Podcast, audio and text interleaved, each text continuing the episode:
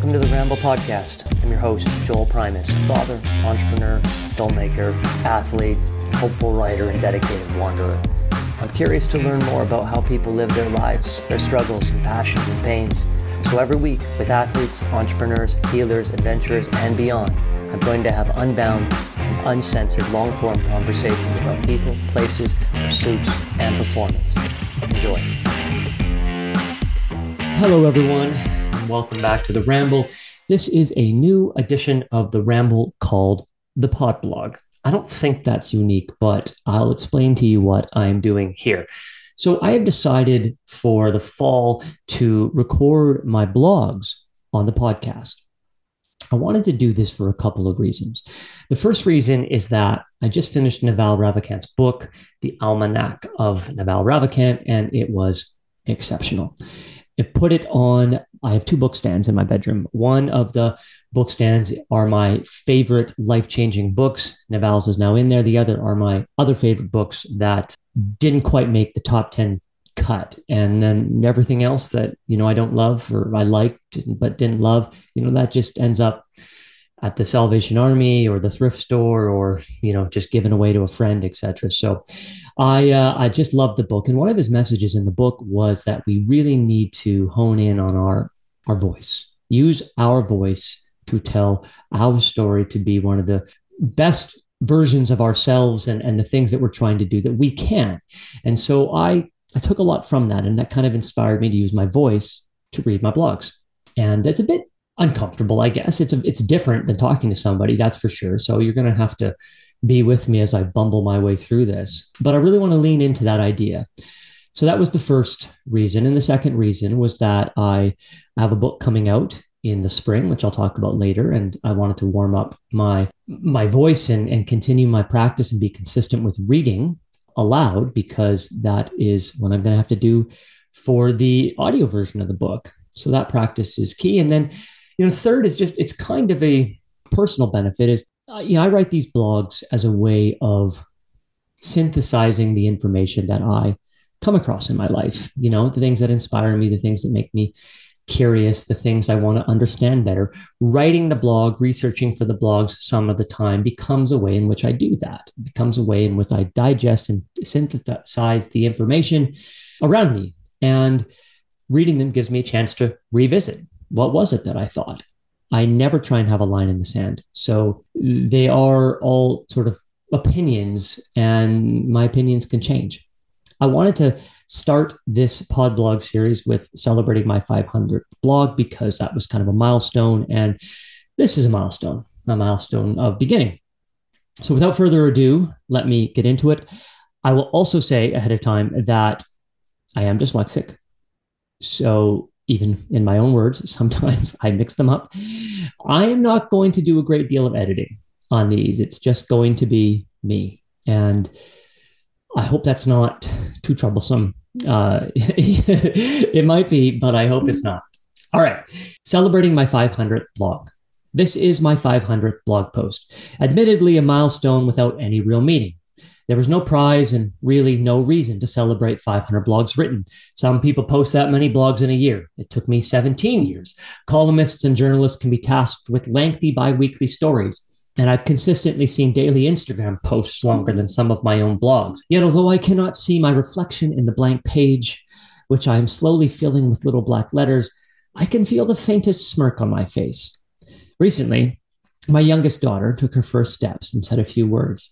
She smiled because of our reaction, knowing she'd done something significant, although not exactly sure what. So that's how I feel, like a proud baby. The chapters of my life unfold throughout these 500 blogs. I shared my first steps of freedom, exploration, and self expression while hitchhiking across Canada and traveling through Southeast Asia and then South America in my In Search of Sunrise and Project World Citizen blogs. Then there was the Primus blog where I waxed poetic about my travels and life in New York, followed by the Joel Primus blog where I earnestly pretended I'm some kind of self help thought leader. That's where this blog is posted. However, my blogs these days are more curious musings about my life than anything else. Speckled elsewhere on the internet were business and travel blogs from various companies and projects I'd started. Alas, finding nowhere, and Raising Global Citizens are two such blogs that still have a pulse. Most of what I've written online cannot be found anymore. They rest in digital graveyards. A poster on Quora says we should assume everything we put on the internet exists there for eternity. And a quick review of WikiHow suggests I could potentially Indiana Jones the relics of my lost art. But I have no desire to do so. I have no desire to go digging. Why I didn't keep those blogs active or even keep them as saved drafts, I'm not exactly sure. My sense of it, though, is that they serve their purpose in the moment for me to contextualize and embrace my own experience. And although this may be self generous, hopefully share some measure of inspiration or information for the very few of you who actually read them. Ultimately, each blog was simply an act of creativity, part practice, part ritualistic, and part art for art's sake. From these blogs, from this daily practice, I've learned to bring my personal experiences, a sense of self deprecating humor, as well as personal pains into an expression of creativity and clarity. Thanks to consistently doing what consistency does, my editor seems to think I've made improvements as a writer. Moreover, as a result, and some combination of continued curiosity, ambition, synchronicity, and intention, some of the blogs alchemized into books, TV shows, treatments, and even films. They would come to me almost like a dream, a waking dream, in a flash, full of life, and with very little pretext, explanation, or logical pattern, a sentence, a phrase that only asked one thing complete me. Then the nastiness began. The battle of words, knowing where I sit in the shadow of writing giants, not even on the list. You love to read them, but no, you cannot be them. You still have to find your own way. When one modality isn't enough, you try to find a way through whatever else you can color, sound, texture, physicality, visual motion as a means of translating the moment that beckons for release from inside you. At least, that's how it's been for me. As Steven Pressfield says, going big with your creativity and art evokes the muse, defies the resistance, and aiming small pisses her off. From what I can tell, that's how I'm designed to go big and piss off the resistance. While I do this, my wife reminds me of her favorite glorified saint, Saint Theresa, known as the little flower of Jesus. She promised to do good from heaven and shower roses upon earth. My wife's take on the lesson of Saint Theresa of taught taught is that it's about the incredible power of doing small things consistently with a big heart and intention. With all the modern distractions amidst the chaos and busyness of daily life, consistently creating the space to blog is a little victory, and maybe, in a way, my own rose, deserving of a smile. Thanks for listening. I hope you enjoyed this little this little this little move into uh, a new medium on the Primus blog and I will be doing more. So tune in.